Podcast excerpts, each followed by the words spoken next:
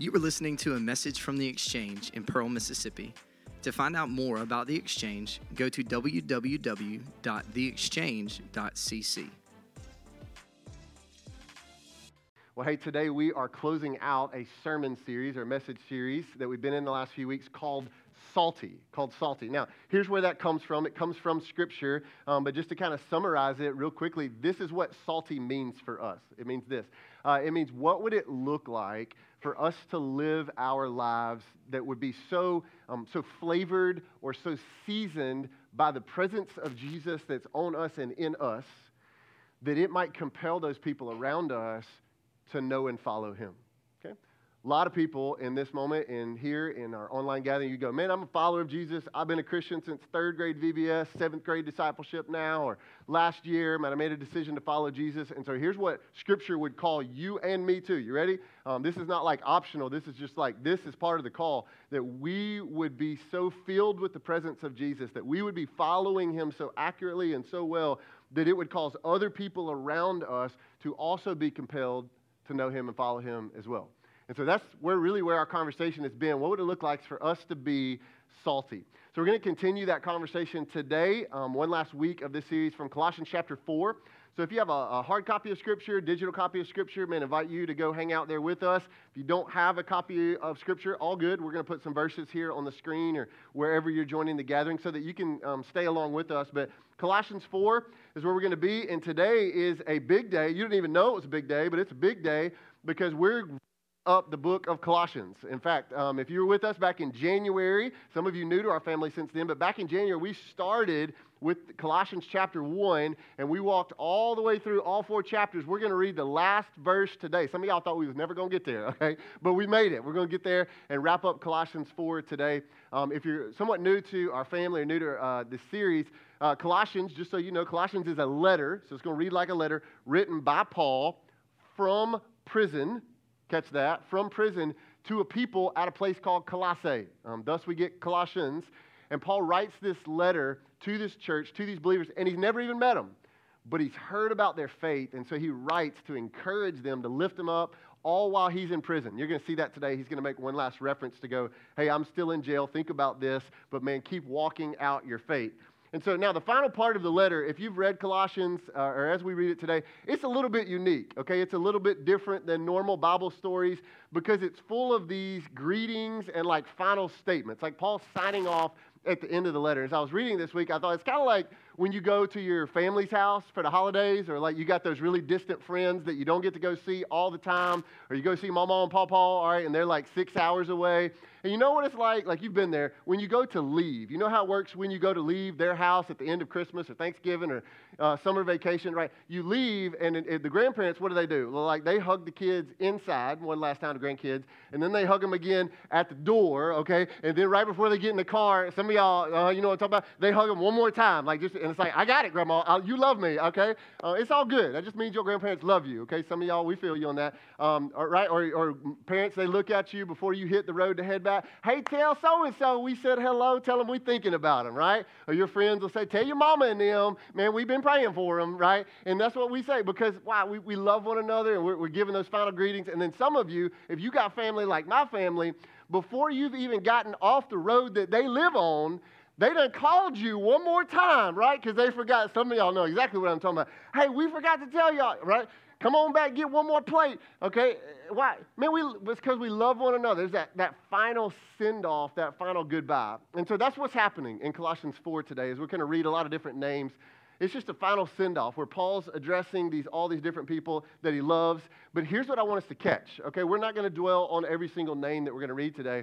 But here's what I want us to do. Paul lists some characteristics of these people that he's shouting out to and really, what Paul's listing is he's listing the characteristics of a salty life, of a life that's compelling, of a life that points people towards Jesus. And so we're going to identify five different of those characteristics for all my note takers, five different characteristics from this passage together. So go with me, Colossians chapter 4.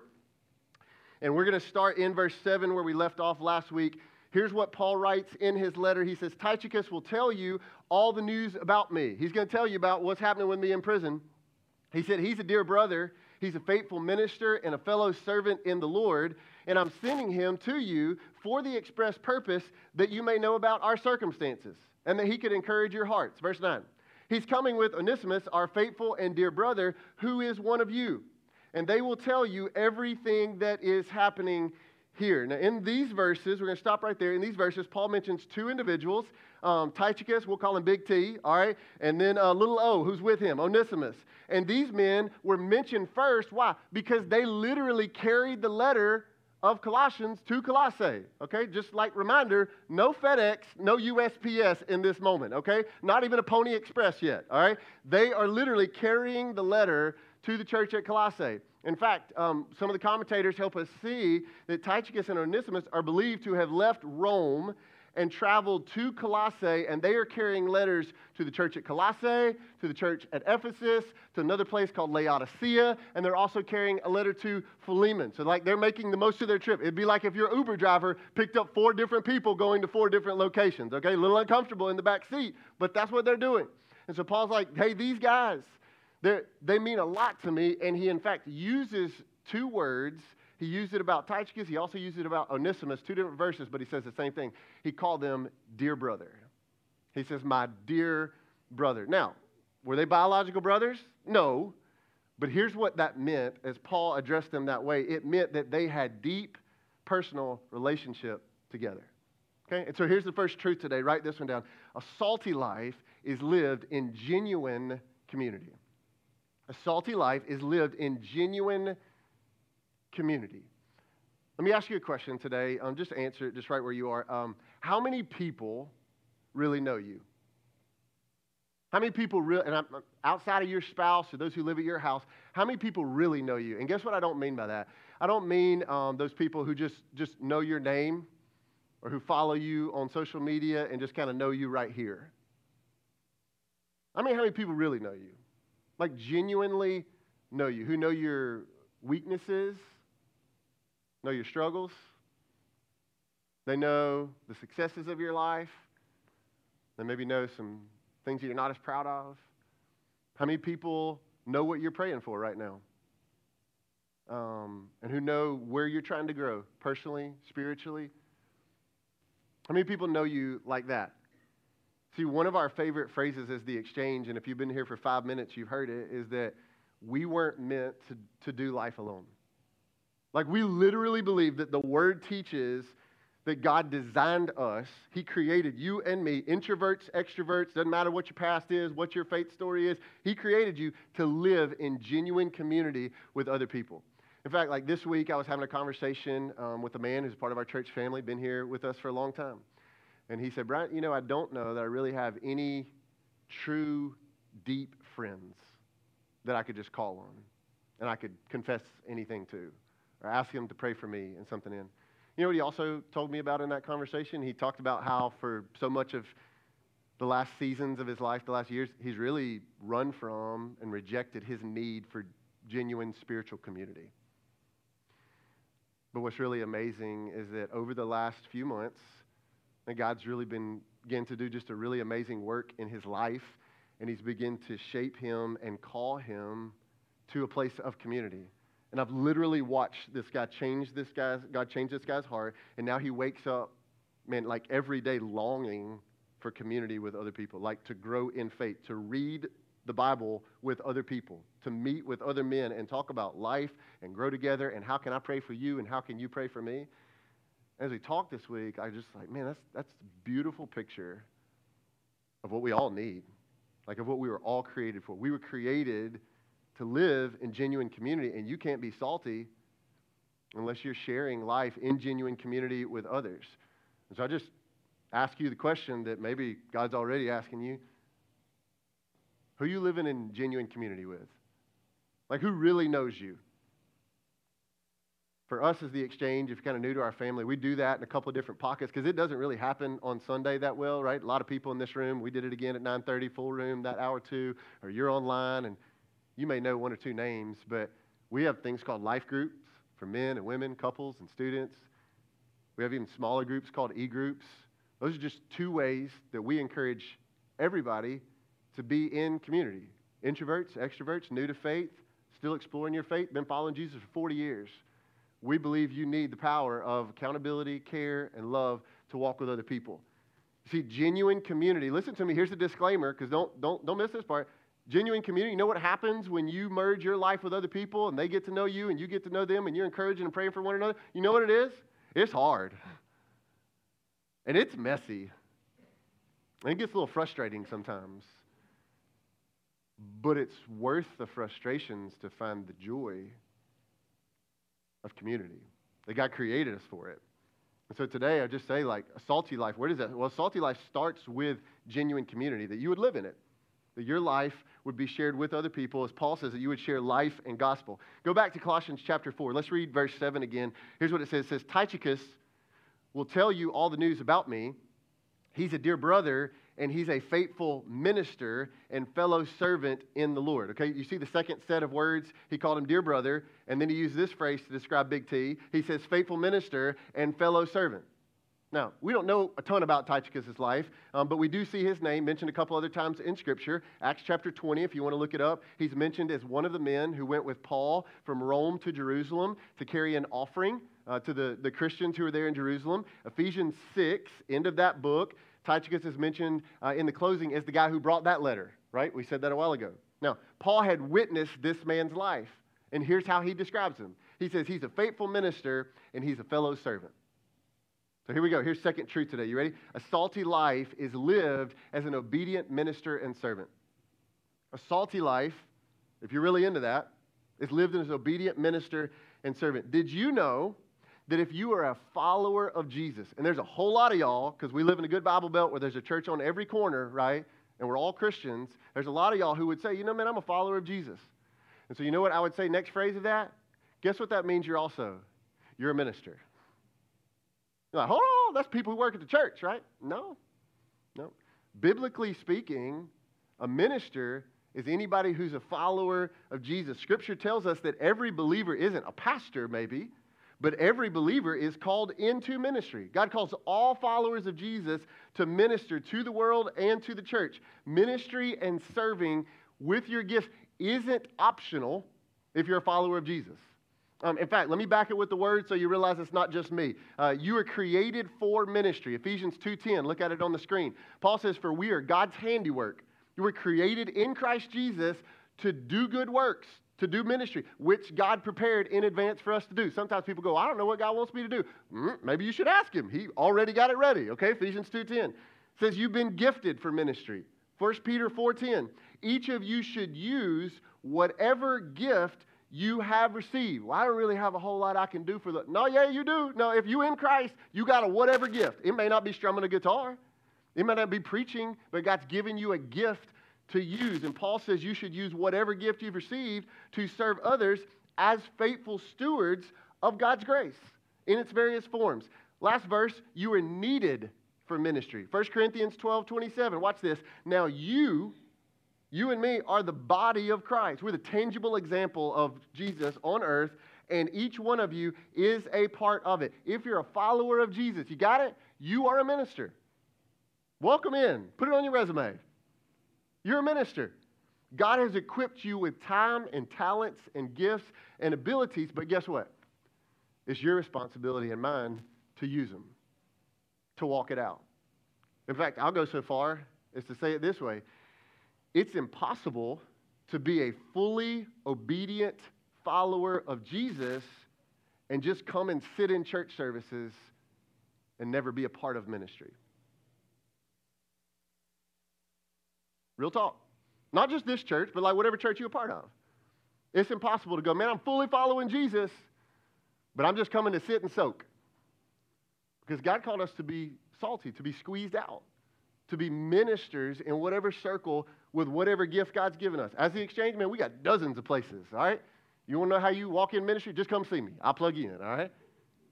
Why? Because we want to be a biblical church that walks it out. Okay? Salty life is lived as an obedient minister and servant. We're in genuine community. Let's go back to Colossians chapter 4, verse 10.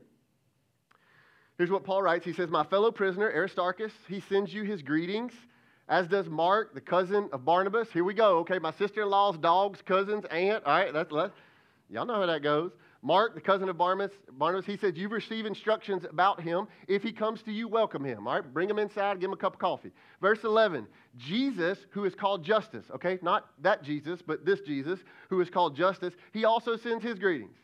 These are the only Jews among my coworkers for the kingdom of God, and they have proved a comfort for me. All right, he mentions three more guys. I'm going to give each of them a sentence. Aristarchus, who's been with Paul in Ephesus in Acts 19, you can read about him. Mark served with Paul on his first missionary journey, Acts 13. And Jesus, not the Christ Jesus, but Jesus called Justus. And unfortunately, we don't know a ton about him, all right, other than he ain't the one. But he meant a lot to Paul. Do you see that? He listed, he said, hey, these three guys, and then he puts a description. He says, these three guys have been with me, that they are the other Jews serving alongside me. And then he used this powerful word in the NIV that I want us to think about. He says, they have been a comfort to me. That's powerful. Said, they've been a comfort to me. While I've been in prison, while I've been in ministry, man, they've comforted me. So here we go. Here's the third truth. The salty life is lived as a carrier a salty life is lived as a carrier of comfort. Can I just acknowledge a reality today? I'm not giving you breaking news, but we live in a broke world. Turn on the news or scroll social for about 42 seconds. And man, there's, there are people in pain and hurting all around us. Like you don't, you don't even really have to go looking for it. Like it'll come looking for you. There's people in, in physical pain, um, and people in emotional pain, people in spiritual pain. And uh, in our place of pain, what do we want? We want comfort.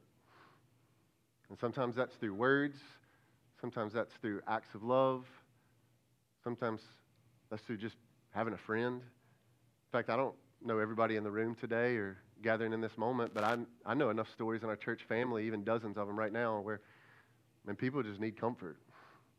They're walking through it. All right? That's part of the reason we need community, but we long for comfort in those moments. So here's what I just ask, okay? As we're trying to figure out how do we live salty if you really want that, okay? Um, how do you live salty? Here's my question for you Are you a carrier of comfort? Like for real. When you step into the conversation, or when you come over, or when you text, or when you call, or when you show up at life group, like, do you walk in and they're like, man, I'm so glad they're here? Because they bring, they bring comfort. Are you, are you a carrier of comfort? Uh, in fact, I, have kind of phrased it both ends of the spectrum. I created a little question this week, and I'm just going to throw it out, see how it lands on you. Um, are, you a, are you a carrier of comfort? Are you a creator of chaos? You feel that? We all know somebody, right? We're not the point we all know some people in our life that, man, when they step into the conversation, they drop into the group text, they walk into the work meeting, it's chaos, right? And um, as I thought about that, like a creator of chaos, what do they do? Well, they bring uh, drama and confusion and conflict and disunity to a situation, sometimes without trying. What does a comforter do, though? Well, a comforter brings peace and unity and compassion and grace and truth to a situation.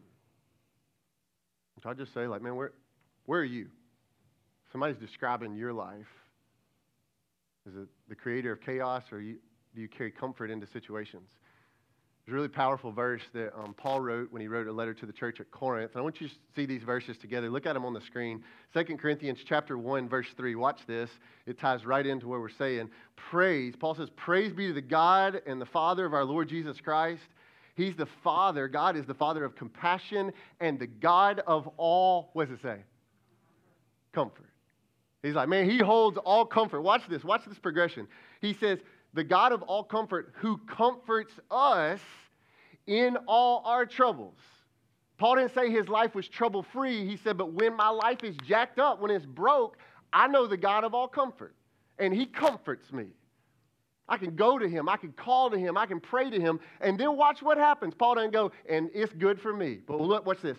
So that, so that, so that we can comfort those in any trouble with the comfort we ourselves receive from God. You catch that?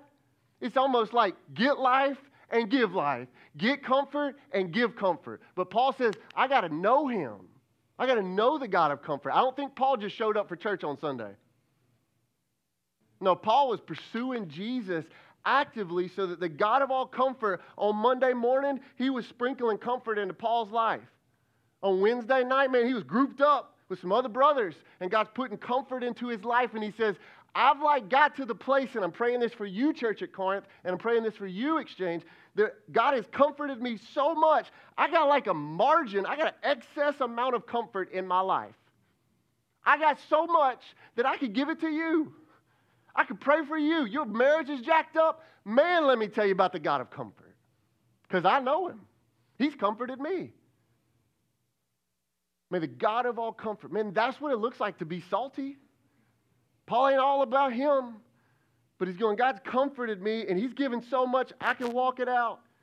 A salty life is so seasoned by the presence of Jesus. He's all over him that he then has the capacity to comfort others. Okay, salty life is lived as a carrier of comfort. Verse 12, let's keep going. Here we go, Colossians 4. Epaphras, who is one of you, and he's a servant of Christ Jesus, he sends greetings. He's always wrestling for prayer, er, in prayer for you, that you may stand firm in all the will of God, mature and fully assured. Verse 13, I vouch for him. That's my boy. I stand behind him. I vouch for him that he is working hard for you and for those at Laodicea and Hierapolis. Paul here mentions Epaphras. Quick shout back. Colossians chapter 1, we talked about Epaphras. Why? Because Epaphras is believed to have been the guy who planted the church at Colossae. Remember, Paul's never met him. But Epaphras knows Paul. He knows he's in prison. He knows the believers at Colossae. He's like, hey, let me connect these pen pals, and here we go. So Epaphras is for the church at Colossae. He's for Paul, and he's investing into them. And here's what Paul has seen of Epaphras' life. Did you catch the phrase? He says, He is always wrestling in prayer for you. How good is that? He's, he's wrestling in prayer for you. All right, here we go. Here's fourth characteristic a salty life is lived in persistent prayer for others. A salty life, like the Jesus filled life that's compelling to others. Man, we live in, in persistent prayer for other people. Epaphras persistently prayed for the believers in Colossae. What did he pray? He didn't pray that, you know, the mom and, their mom and them would get healthy and well. He probably prayed for that, but here it says he prayed for their faith and he prayed for their obedience to the will of God. Um, one commentator said it this way I read it.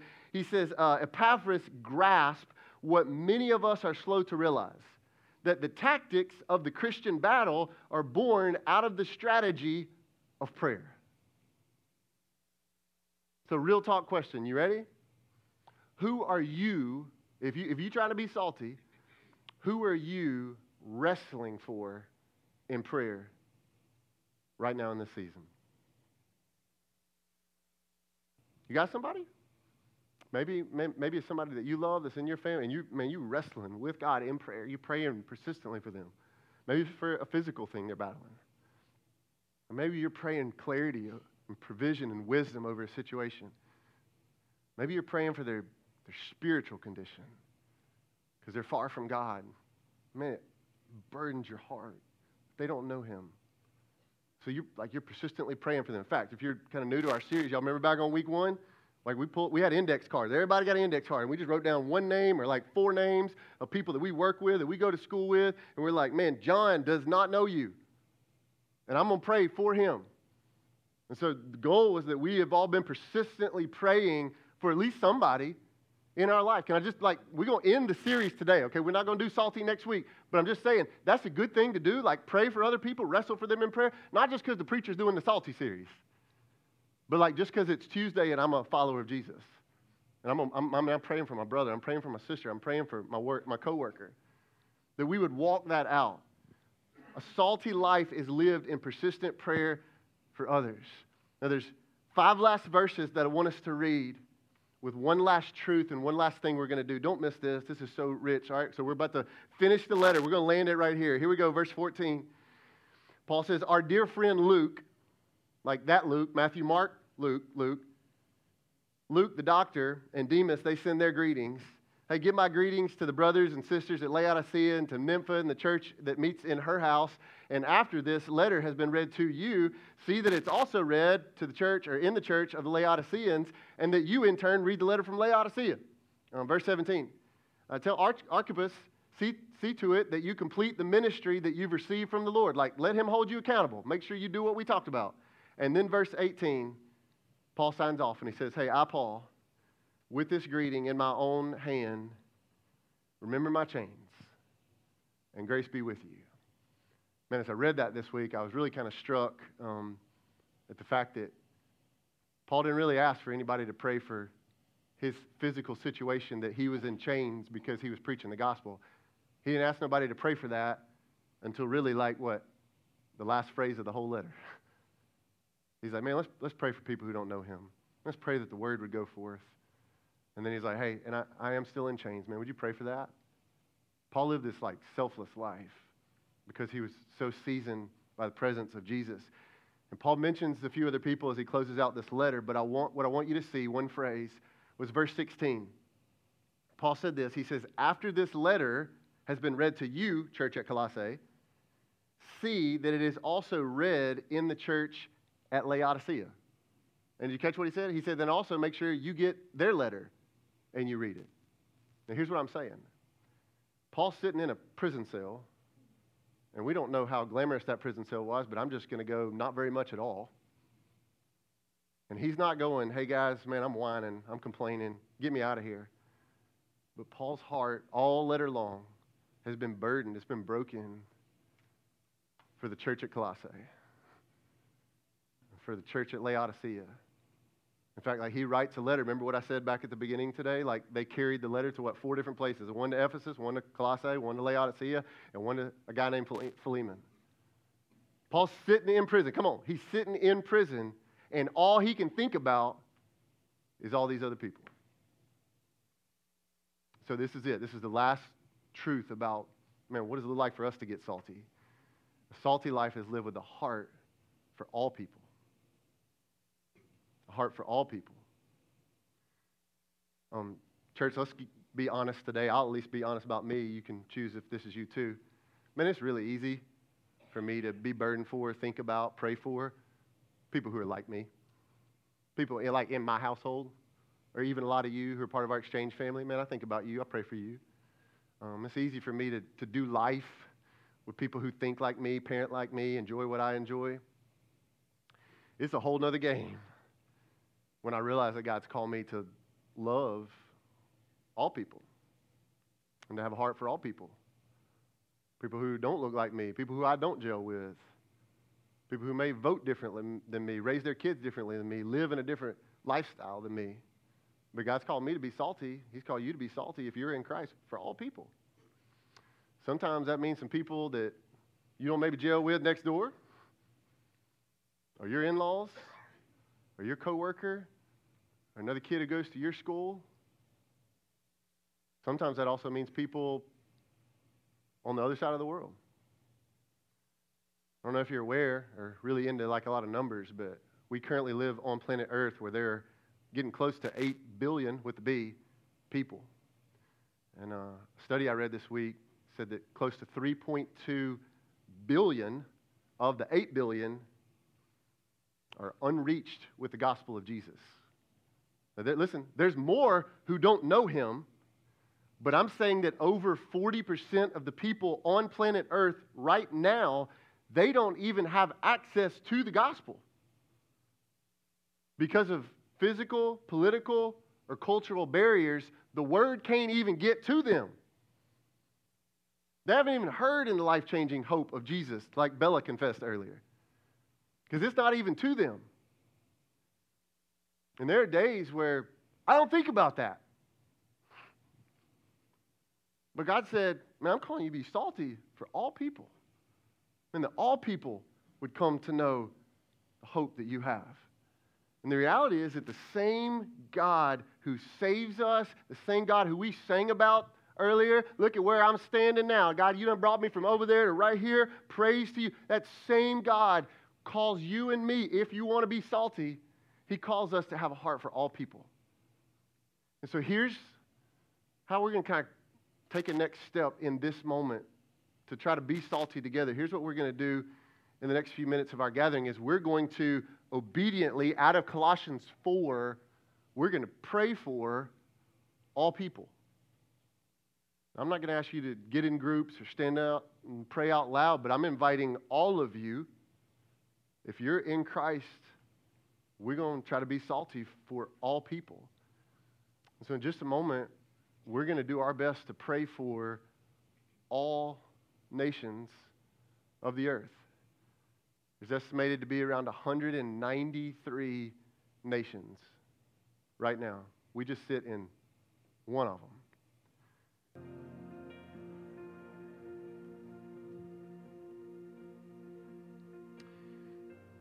Got today, when we think about names of nations on the screen, God, some of them that we didn't even know how to pronounce or we didn't even know existed. But Lord, they are filled with people created in your image to know you. So, God, we just come to you as you season our life with the presence of Jesus. And we come to you today saying, God, would you send out people? Would you send out resources? God, would your spirit move just like it is in us and our gatherings and our presence and our lives? Or that same spirit that raised Christ from the dead be present in 193 different nations so that you might raise up followers of Jesus to know life and hope and truth in you. And God, we pray this today, realizing that you are the God who saves. You are Yahweh, Lord, you are Jehovah. And God, you create people to know you and to follow you. And so, God, would you do that? We ask you, we pray to you in that way today in Jesus' name. Amen. Thank you for joining us online today. As we gather, we sing songs of worship. We center ourselves on the truth of God's Word. We encourage one another through community.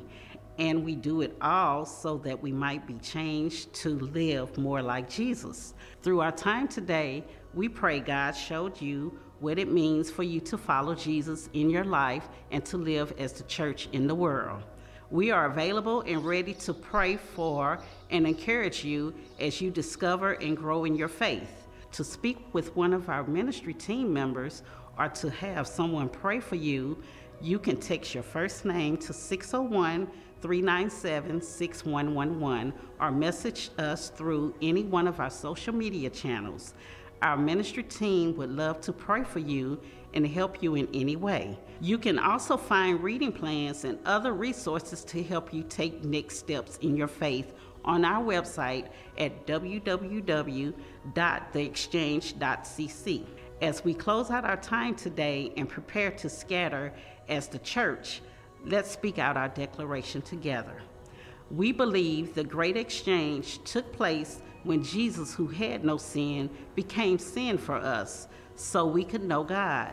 We exist to see people exchange their old life for new life in Christ and live out their purpose. Christ's love compels us to exchange ideas for truth. God's word is our standard. Selfishness for serving, we will serve others. Pleasing for reaching, we will share our faith. Keeping for dispersing, we will make disciples. Forgetting for celebrating, we will praise God. We are the church.